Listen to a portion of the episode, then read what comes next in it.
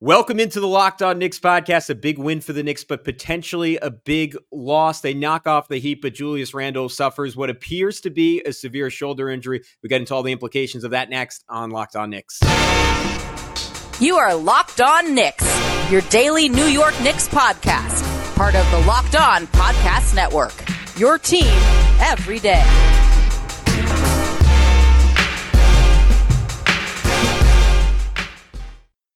You are Locked On Knicks, your daily New York Knicks podcast. I wanted to thank you for making Locked On Knicks your first listen today and every day. We're now available on all platforms. So if you want to see our, our typically smiling, today frowning faces, uh, you can do so on YouTube. Be sure to subscribe and hit that notifications bell to ensure you never miss an episode and then activate that auto download function on your podcast platform if you just don't like looking at us. But who's talking to you? I'm Gavin Shaw, your favorite play by play broadcaster's favorite play by play broadcaster. He is Alex Wolf, editor in chief of the Strickland the Greatest Knicks website in the whole wide world. You can check out all their work on all forms of social media at the. Alex, an incredible performance for the New York Knicks. Jalen Brunson torching the Miami Heat on national television. Quentin Grimes, Josh Hart, they were bullies, burrowing their way to the rim over and over again. Josh Hart had a dunk of the year candidate. Quentin Grimes got to the line, I feel like, more times than he had the entire season before this game started. OG Anunoby was a menace. Precious Achiuwa, maybe his best defensive game as a Knick. Everything was clicking. Everything was working. And then Julius Randle, with four and a half minutes to go in this one, uh, tripped up by Jaime Jaquez trying to take a charge down by 17, again with four and a half minutes left. Um, tries to brace his fall with his right hand, separated shoulder. Um, we do not know the full extent of the injury beyond the fact that it is a dislocation. It did not look good. Uh, some of the reports coming out are not good. Um, I, I, can imagine bad, but what was your initial reaction um, to watching the play and, and as we've gotten more information here? I mean, I hate seeing injuries ever. So when he came up and you could see his shoulder was like a solid few inches lower than it should have been, that was not great. Um, I closed my eyes for replays because I, I can't stand watching that stuff over again. Um, but yeah, it was uh, it was a bummer, man. I mean, I uh, so the only thing that's come out so far that we know for certain is that the X-ray was negative, but that's a very small victory that basically just says he didn't break his collarbone, but there's very little you can glean from an x-ray as far as um, you know cartilage related stuff as far as tendon related stuff uh, uh, you know if, if his labrum is torn or something like that that's not going to show up on an x-ray. So apparently he did go in for an mri on saturday night. That was there was some reporting out there. I think Woj had it and i think it was corroborated by ian begley that Randle was going in for an MRI somewhere. I would assume it's uh, maybe hospital uh, for special surgery in New York, since they were in New York, and that's like where the players usually go. Um, so he was getting it MRI'd, and presumably he'll get a CAT scan and uh, maybe even ultrasound. Like they'll do everything to make sure that they know the severity of this. I don't know when we're going to learn the severity of it. All we know is that he's out for the next game for sure. Um, and beyond that, it's it's going to be rocky, but as a you know i hate ever trying to uh project our own experiences onto like the professional athlete experience because obviously he's going to get much better medical care than I get at my you know my local physician but but we do it anyways Go but ahead. we do it anyway I mean I had I sustained a shoulder injury that had a, a small dislocation of my shoulder a couple years ago and I never really got a straight answer because I didn't get insurance clearance to get an MRI because they were basically like, well, seems minor enough. Like if you have a minor tear of your labrum, then it can, it does sort of just heal itself with rest and whatever. And, and then, you know, gradual ramp up of exercise and strengthening the area and stuff like that again, which I've done. And now I feel perfectly healthy and I lift weights and play basketball and I don't feel any issues from it. Uh, but I did feel issues for, for like a year, um, you know, small or large. And it was, it was a pain in the butt, especially when I first started playing basketball again and stuff. Like if your arm gets caught the wrong way, it's kind of just like you you'll hear that little click or whatever, and then you worry that something's going wrong again. Um, as far as Julius is concerned, I mean, just based off everything I've been reading, I was trying to find the tweet. There was a doctor, like a, a sports medicine doctor, that put out a long tweet about the injury. and was basically like, look, in my professional opinion, just based off where his shoulder ended up, where his arm ended up, and how clearly severely dislocated you could see it was, there's probably a better chance than not that he has at minimum like a partial, if not full tear of his labrum. But again, we'll we'll see what ends up happening there. Best case scenario, they were able to pop it in and he can rehab it for a few weeks and come back. Uh, worst case scenario, you know, he's got to get surgery and he's probably out for the rest of the year. So, whatever the option ends up being, it seems like the Knicks are probably going to be without him for a number of weeks, if not a month and change, uh, regardless. So, there's some short term and potentially long term planning for the rest of the season at play here, pretty much no matter what, it seems like.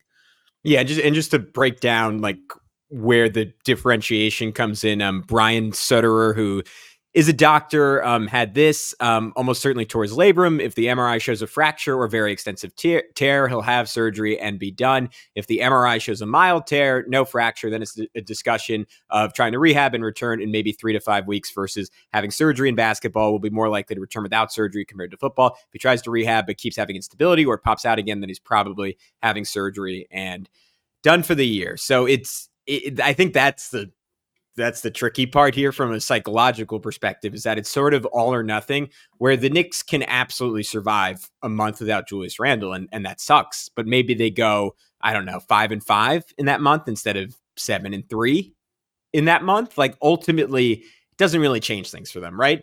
And then if he's out for the season, it changes everything. So that's that's where my head sort of went immediately like, all right, like worst case scenario, what is the reaction? From the Knicks. And I think as painful as it is, Alex, like I would sort of be of the opinion, like I don't want to give up major assets if Julius Randle is gone because this team that all of a sudden was showing a ceiling that I think even even the greatest optimists after the OG Anunoby trade didn't see. And I think that ceiling is like an injury for the Celtics away from maybe winning the Eastern Conference and then who knows from there? Um, if Randle's gone, like that discussion is over. Like there isn't someone they're going to trade for this deadline that is going to change that trajectory. And maybe there's some merit in still going after someone like Malcolm Brogdon and improving your team this year and, and having him ready to go next year, or or really anyone. Like, I mean, all these discussions come down to like, I mean, how what's the fit? And also, can you or will they be worth the equivalent of what you give up in a future mega star trade? Like it, it, really is that simple. So if if that theory still holds, even if it's Dejounte Murray and you say like, hey, I think he'll have just as much value to the Sixers as we give up for him, then it's fine. Then you can still go ahead and do that. But I'm not sacrificing any asset that I'm not fairly sure I'm going to be able to replicate in a star trade without Julius Randle because ultimately, like I, I just think it's a long shot they even get out of the first round without him. Yeah, I mean, because the crazy thing is, is that they could potentially find someone to maybe replicate his scoring. You know, they can maybe find someone in in that category and be like, okay, well, we can at least get that back. But the playmaking for him, I think, has been the biggest thing lately, and he's he's like almost a one of one with how good of a playmaker he is out of his spot on the roster. Like the guys that he constantly gets lumped in with are like Giannis and Jokic, like as far as playmakers that play yeah. like the four or five position, and that's it. Like that's his entire company uh, for how well he does things. You know, initiating and especially lately drawing lots of respect from defenses and kicking it out to his teammates and creating all those opportunities for the the great amount of shooting that the Knicks have now surrounded him and Brunson with, whether it's mm-hmm. to Brunson himself or to OG in the corner or to Grimes or to McBride. McBride's been playing so great lately, which I'm sure we'll talk about in a couple minutes from this game. But like, you know, they it, they've really relied heavily on what Julius Randle is giving them, and you know that's kind of part of why we've been saying that they need another creator, regardless. You know, like whether it's a Brogdon or something like that. Um, I think they should still go after that player no matter what. Um, I think that the the other thing that they should try to do now is just, I mean, maybe there's a world where even if he's out for the year, you can still at least make it to the second round again or something. Like this team has been playing really, really good. Uh, so if you get someone that you can just kind of plug in and then run like Hart and that person and you know, I don't know, OG at the four sometimes, like try to get a little more creative. uh, pull back a bit on this like weird insistence on trading Quentin Grimes and keep him around so you have another versatile wing you can keep out there to let Josh Hart play the four more often and stuff like that. You know, maybe maybe you still find a decent, you know, recipe for success and are able to make something happen, but it's a, no doubt it's a huge huge loss and ironically I I don't think they can because of NBA rules, but like if they were able to just basically do backsies with the Pacers for Obi Toppin right now, that would probably be ideal. Unfortunately, yeah. I don't think they could do it, but like that would be that would be a guy like the caliber of guy that I would be looking at, mm-hmm. you know, as a short term solution. If you can make it happen for like a, a couple second round picks or something, maybe it's still worth trying to go after something this year. Yeah, I just where I come down on it is this was a team that was already bereft of advantage creation and if Brunson, let's just say Brunson's like 45% of it for the Knicks. Julius was probably 40, and the remaining guys on the roster are 15, and Brunson's still there, and he's still amazing. And maybe the rest of this current roster could give you another 10, and maybe you could trade for someone who could give you another 20% of that. But you're just, you're at a deficit. And it's where losing Immanuel Quickley and RJ Barrett kill you. And that that's not me saying the trade was stupid. OG Anunoby is incredible, but you lost some depth. And when something like this happens, like you're like we said it preseason, Alex. Like even with those two guys, we said if anything happens to Randle, like that's probably the year. And something happened to Randle. And, and to your point, I mean, this game, I think just drove home that he is passing the basketball better than ever and he's processing and making decisions quicker than ever. Like there was one play that stood out to me where he got Deuce on a switch, turned the corner, drew three different guys from the Heat, and then hit Deuce in the opposite corner for a three. And Deuce is awesome. He's shooting like 44% from threes. And against the the fourth string Memphis Grizzlies, he can totally create his own shot and look great. Um, in the playoffs against a set talented defense, like we've seen it with Deuce. He's not doing much, but he can certainly like if Julius Randle is going to draw three guys, which Julius can do, because he, I mean, there's a reason to your point, like he he's in that 2010 and 5 club with Jokic and Giannis. Like he's too big, he's too fast, and now I think his his basketball brain has caught up with his physical talent, and you're seeing someone I, I think peak as a player before our eyes, and and to what extent it translated to the playoffs. Like that still has to be proven, and and and hopefully not. I, I almost used past tense there. Hopefully not had to be proven. Um, but the way he's playing this year, like I'm I'm more confident than ever that he can put together a good postseason if healthy. Um, but we, we might not get the chance to see it. And that would be heartbreaking because the Knicks, um, with this win, a, a, decimation of a Heat team that we should say was desperate coming in losing five straight. Um, they they look legit. Like I I don't know. You could ask me, does that mean like title contender legit? Like that's a different conversation. But they look legit, and, and that's what makes this so sad. Yeah, and we're gonna talk more about the Randle situation. Obviously, how to how to approach things going forward, uh, what the next steps might be for the Knicks, and then talk about this game a bit because it was truly an awesome game. It's it's unfortunate that it's getting really lost behind the fact that the Knicks might have just lost one of their uh, best players. But Gavin, before we get into that, I want to let everyone know about our good friends over at eBay Motors. Passion, drive, and patience. What brings home the winning trophy is also what keeps your ride or die alive. eBay Motors has everything you need to maintain your vehicle and level it up to peak performance from superchargers, roof racks, exhaust kits, LED headlights, and more. Whether you're into speed, power, or style, eBay Motors has got you covered. And with over 122 million parts for your number one ride or die, you'll always find exactly what you're looking for. And with eBay Guaranteed Fit, your part is guaranteed to fit your ride every time or your money back. Because with eBay Motors, you're burning rubber, not cash. With all the parts you need at the prices you want, it's easy to turn your car into the MVP and bring home that win. So keep your ride or die alive at ebaymotors.com. Eligible items only, exclusions apply. eBay Guarantee Fit only available to U.S. customers. And Alex, we waited until Sunday night for a reason. Yes, it was partially so we could find out more about Julius Randle's injury, but it was also because it's now Super Bowl Sunday. Happy Super Bowl to all who celebrate from FanDuel, America's number one sports book. If you're like me, Super Bowl Sunday is all about scoring the best seat on the couch grabbing your favorite football snacks, and placing some super bets. So, because we're recording this right after the NFC Championship game, the only one that's out there right now is the line. The 49ers are one and a half point favorites. I am taking the 49ers this one. Call me crazy all you want for betting against Patrick Mahomes. But I, I, just think the difference between their skill position talent and the Ravens' skill position talent will put some points up on the board. FanDuel has found so many ways to end your season with a W or two or three. Not only can you bet on who wins Super Bowl 58, but FanDuel also has bets for which players will score touchdown, how many points will be scored, and so much more. New customers join today and you'll get $200 in bonus bets if your first bet of $5 or more wins. Just visit fanduel.com slash locked on to sign up. That's fanduel.com slash locked on. Make every moment more with FanDuel an official sportsbook partner of the NFL.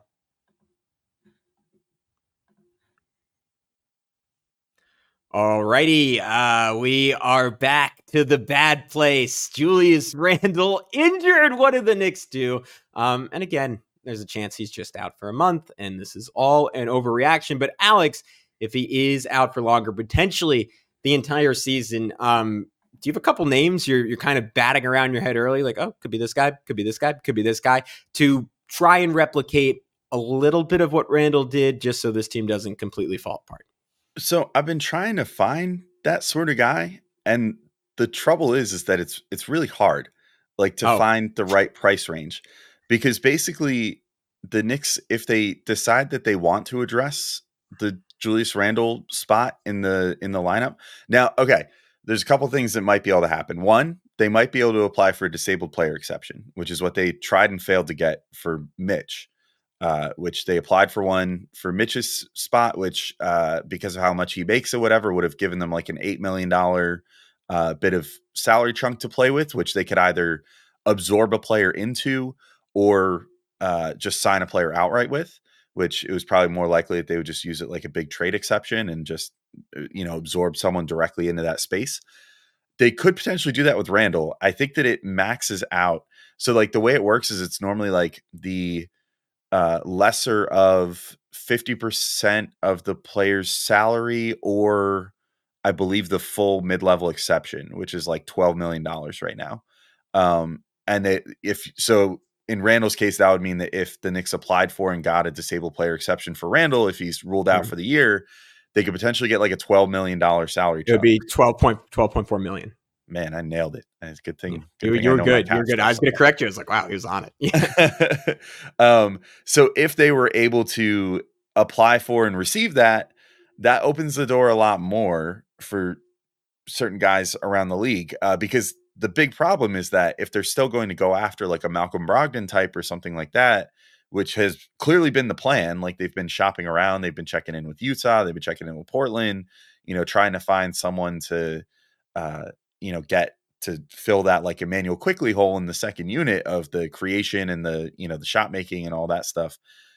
Eh, then you're using your biggest salary chunk that you can afford to use in Evan Fournier for that. And then you don't have much left over to go after someone to replace Randle now. So that would be pretty much key for them. Like if this comes up and it's like now Randle tore his labrum or something, he's for sure getting surgery. He will for sure be out for the rest of the year. Then they could possibly apply for this exception and get it, and you know potentially bring in someone more in that price range. Who that guy would be is the bigger question. And I, again, I'm trying to look over rosters and like see who even stands out, but that, it's it's really challenging, like to find someone who even fits into that salary slot. Can you? I, I don't know if you know this off the top of your head, so sorry to put you on the spot, but can you aggregate the disabled player exception with salary? Or I no? Do, it, it I do not think so. Okay. I, I don't because think you're we allowed to. Right. I think that it's even more restrictive than a trade exception in that regard, if I'm not mistaken, where like you have to be able to just like take a player into it in full with no yeah. no additional help. Like, and I don't even think you're allowed to have it be like the 120% rule or anything like that. So you can't have someone that makes like 13 million dollars right that spot. That yeah, that that's where it kills you for me because we were you you threw out PJ Washington and that was a name I really like to, but to your point, like obviously is not nearly the passer, not nearly the night to night guy.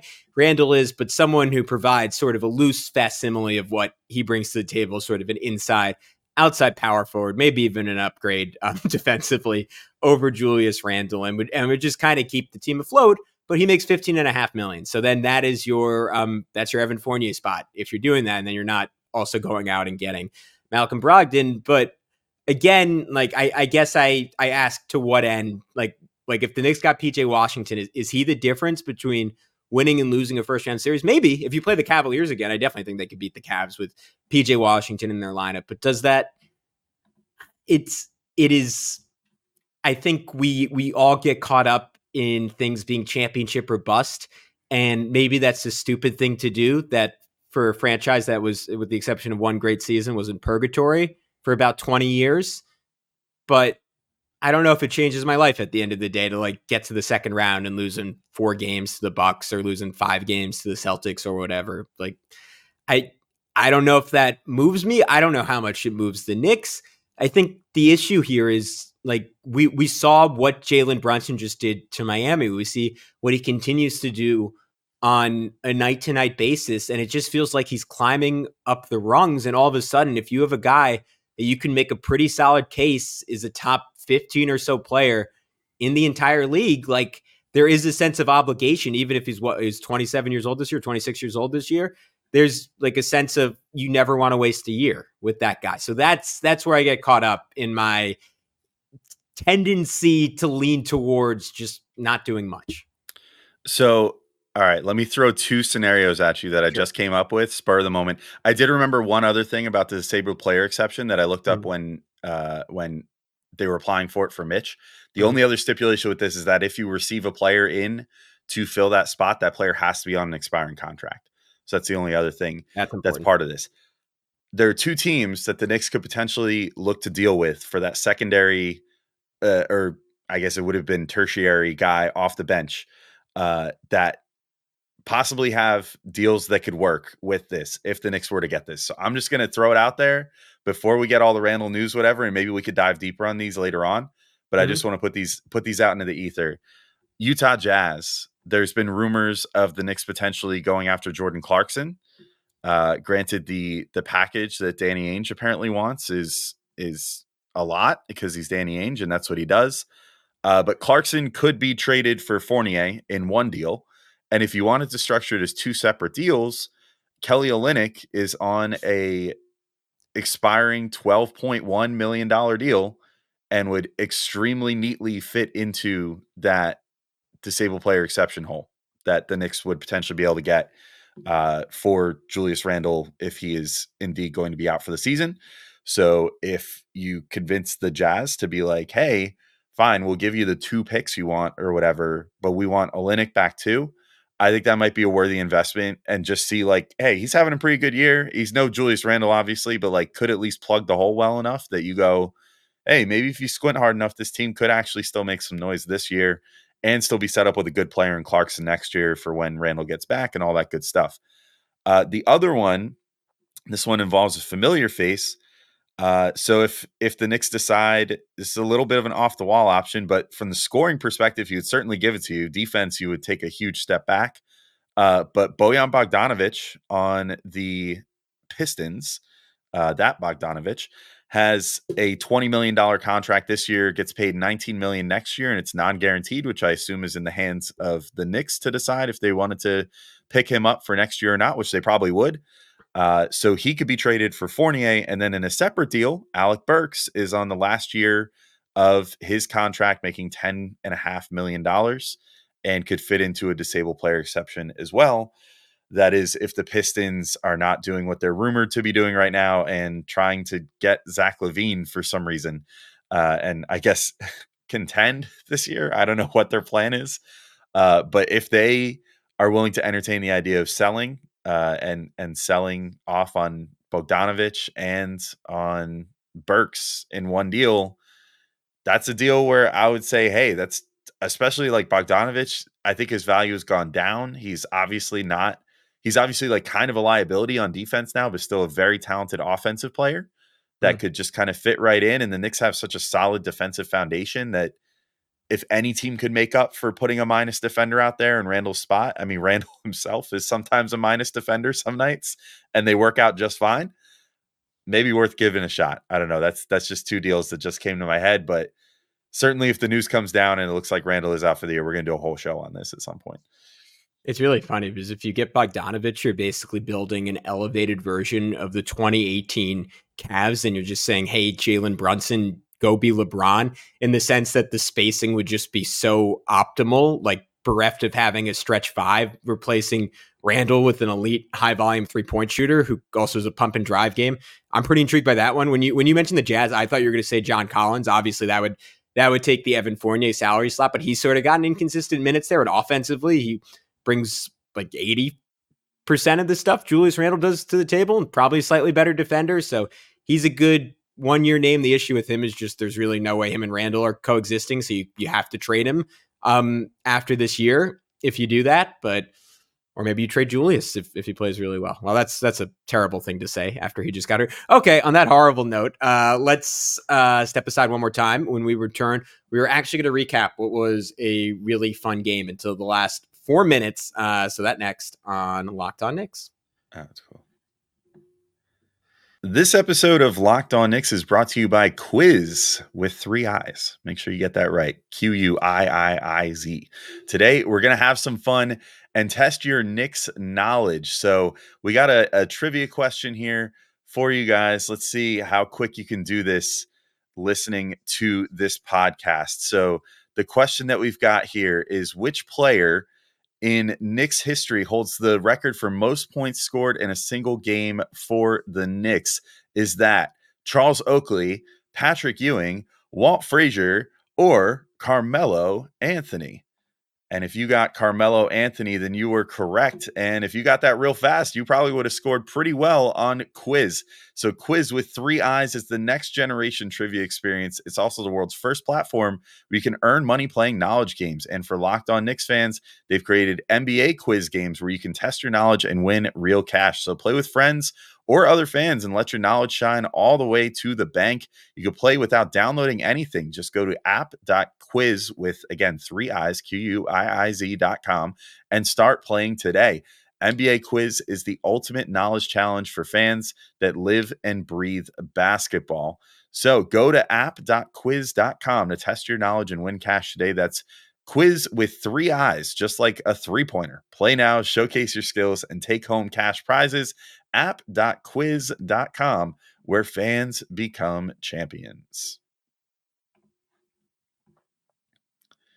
All right, Gavin, we're back in, and let's talk about the positives of this game since we've gone through all of the negatives related to Julius Randle, uh, you know, getting injured and stuff. It was no fun. But the Knicks, I thought, played a really dominant second half again in this game. You know, they sort of went tit for tat with Miami in the first half. I thought there was just some some good shot making on both sides. I thought that the you know the Knicks took a while to kind of get going. Like it was like they were like uh, trying to start the lawnmower with the ripcord, and it took a few mm-hmm. tries. But once they got going, I mean, it, especially when the bench unit came in, they really injected this team with some offense. Josh Hart, I think, had one of his best games, maybe of the whole season so far. Uh, was a team high plus 30 in how many minutes? 32 minutes plus 30. Uh, absolutely OG Anunoby like numbers for him with 14 points, nine boards, five assists.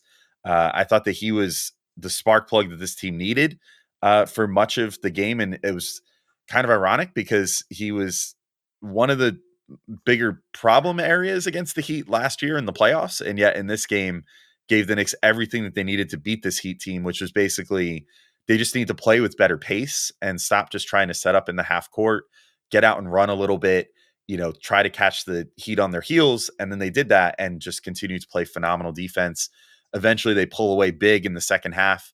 Uh, and, you know, the rest is kind of history. There was a, a lot of OG Anunoby, a lot of Jalen Brunson again on a national stage, making his case to be an all star and probably should have been a starter. Uh, but Gavin, I'll let you pick where to where to start with all that.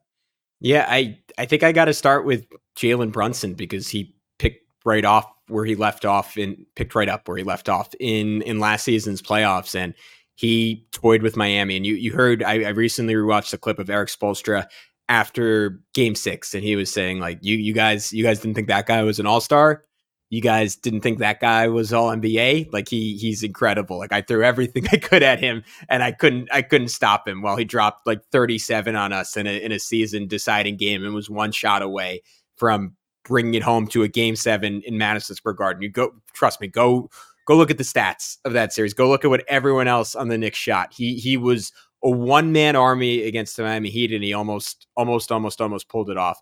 Um, and, and the difference was he played pretty much exactly the same in this game, Alex, but he had a whole lot of help. Um, but he was just a maestro, and like when his points came, felt significant. Like even early, like to your point, when the Knicks start off three for 15, he hit a three to end a 9 0 run. And then just seeing I, I know I, I, I probably say this phrase every recap, but just just like his footwork package, like absolutely freezing Jimmy Butler on a euro, um, like a rip through spin into like a one handed and one hook.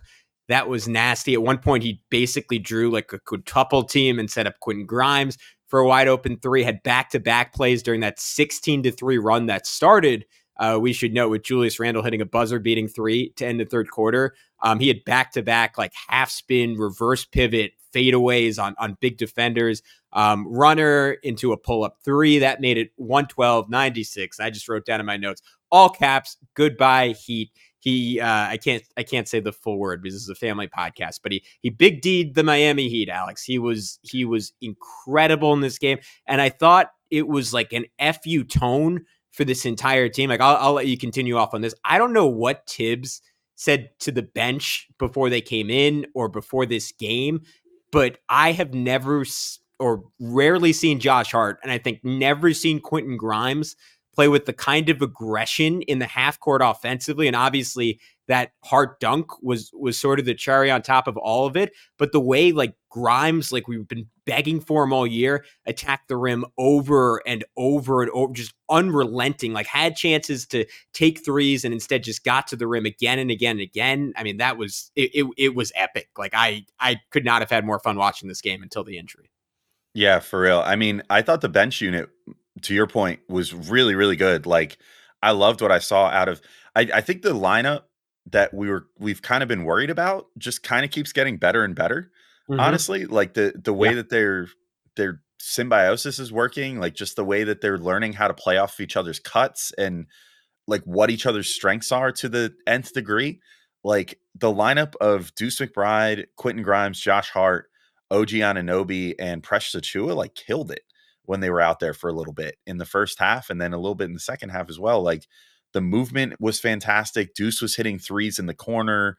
Like OG, this was uh, when Brunson was still in the game, but like the bench had started to filter in. But like OG just like got it on the perimeter and uh, pump faked Jaime Jaquez like out of his shoes and then gets by him and then pulls a Euro in the lane, I was like, oh, all right. Like we don't really see that out of OG. It's usually just like drive, straight line drive, get in there, mm-hmm. like go for a dunk or something because he's like a, a, super athlete. And instead he comes in and, and like hits a euro and like a nice kind of like touch layup that was also powerful at the same time. Like loved seeing that. Um, Precious, I thought was really good. I mean, other than the obvious like touch concerns on offense, like he still is a little frustrating in that regard, but like getting the rebounds and just playing solid defense. Like Isaiah Hartenstein came back in this game and only played 16 minutes. And I'm glad that that was probably partially like load management now for that. Uh, we've officially gotten while while we're on medical diagnoses uh, during this episode, we've sort of officially finally gotten word that it's Achilles tendonitis that he has, mm-hmm. um, which is just sort of a a rest injury. Like you kind of just have it's from overexertion uh, you know, and and adding too much strain to a tendon, and then it can lead to you know sprains or tears or other things down the line if you don't treat it properly. So it was good to see him get less minutes, and the fact that Precious is still playing as well as he is right now, that he was able to play the 30 minutes and Hartenstein could kind of just like get his feet wet again was super refreshing. Uh, and I'm, uh, you know, the rebounding is exactly what the Knicks always need out of their center that you're getting out of Precious right now and it's fantastic. Um, and then Grimes too. I mean, to your point, great second half, especially. I mean, I wish the Knicks could just tell Grimes that every single quarter of every game was a fourth quarter against the Miami Heat. He'd yeah. be unstoppable. Like this is like the team that he loves to play, and he just came out in the fourth quarter, especially, and just like torched them. Uh, and made some really backbreaking shots, made a really big three to kind of start putting things away, start, you know, kind of dusting the hands off and getting ready to go home, you know. Um, it was it was a great game from him. Great game, just like all across the board, man. Like it's so hard to even just pick one player, but they all it was a it was the epitome of like a full team win, even if Brunson was the the ultimate star of the whole thing. Yeah, I. It maybe won't be this year now, depending on what happens, Randle. But don't don't you just get the feeling before this era of Knicks basketball is done and this era of Heat basketball is done, we're gonna get one more playoff series between the two of them? Like I, I don't. It just it just it feels like destiny to me. And that being said, I thought uh, I'm gonna comment it, even though it's like the fifth time I'm saying this podcast. Like Hart and Grimes just set a tone that all right, if you have Duncan Robinson out there and you have Tyler Herro out there and you try to get cute and, and play both of them at the same time or, or even one of them when either of those two guys are on the floor, like we're coming for him and we're, we're going at him over and over and over again. And that was, I'm like, if you remember in last year's playoffs, that was all I could focus on. Like, I wish Grimes could go at Duncan. I wish Grimes could go at Duncan. And, and he didn't. And I was coming into this year, I was like, all right, he better have an off the dribble game. He better have an off the dribble. And we, we didn't see it the whole year. And and what I liked about this is like it wasn't anything fancy from him. Like it was it was mostly just straight line drives, like when they got slightly off balance on a closeout. Um, and how replicable that is game to game. Like it's on Grimes to keep showing it. And I think honestly, like he can, if he continues to do this, Alex, he can make a pretty compelling case for the Knicks to keep him. Um, but that was that was a message, like what OG Anunoby did. Even like Jaime Jaquez got a great block on him at one point. OG said, "All right, bet," and like kept going at him, and like twice on step backs, got about five feet of separation on Jaquez, who's a pretty good young defender. Um, so that was awesome. Donte DiVincenzo made some quick, some great shots, and I just want to, um, I want to shout out um Julius one more time. Like I thought his his passing was really good. The third quarter buzzer beater was great. Um, he beat Jimmy Butler one time on just like a straight line drive that was really cool. Um, and then Precious Achiuwa's defense was great. Like got got a strip on Jimmy Butler one time. Like that shows up over and over again. Um, when you watch these games, like and he gets someone switched on him that should probably torch him, and he, he finds a way to get a steal. Um, I, I, think he's he's clicking in a way that I just didn't see when the Knicks first got him. Um, so I'll, I'll wrap it up on that. But um, an incredible game, and um, just hoping for the best uh, with Julius because this this is starting to feel like similar to 12-13, but just more sustainable like like we're on the brink of something really great here and hopefully it's not it's not over before it really gets rolling. Yeah i hope so too uh, but we'll end this somewhat depressing episode uh, by saying hey at least there's a lot of Knicks basketball coming up this week to sort of distract us even if there will be a uh, a, a large Julius shaped hole in that starting lineup that will be sorely missed but the Knicks with a back to back to start the week so Hornets uh, on the road to take on the Hornets, then back home to take on the Jazz on Tuesday. Then big showdown with the Pacers on Thursday. So it'll be a busy week of Knicks action. I'm sure there's still going to be a lot of uh, Knicks trade buzz and things of that nature too. Although maybe it'll calm down or maybe it'll uh, ramp up. Who knows? And hopefully we'll get an update on Julius Randle. Whenever that does happen, we will certainly have you guys covered. But until next time, thank you all for listening, and we'll talk to you soon. Peace out, everybody.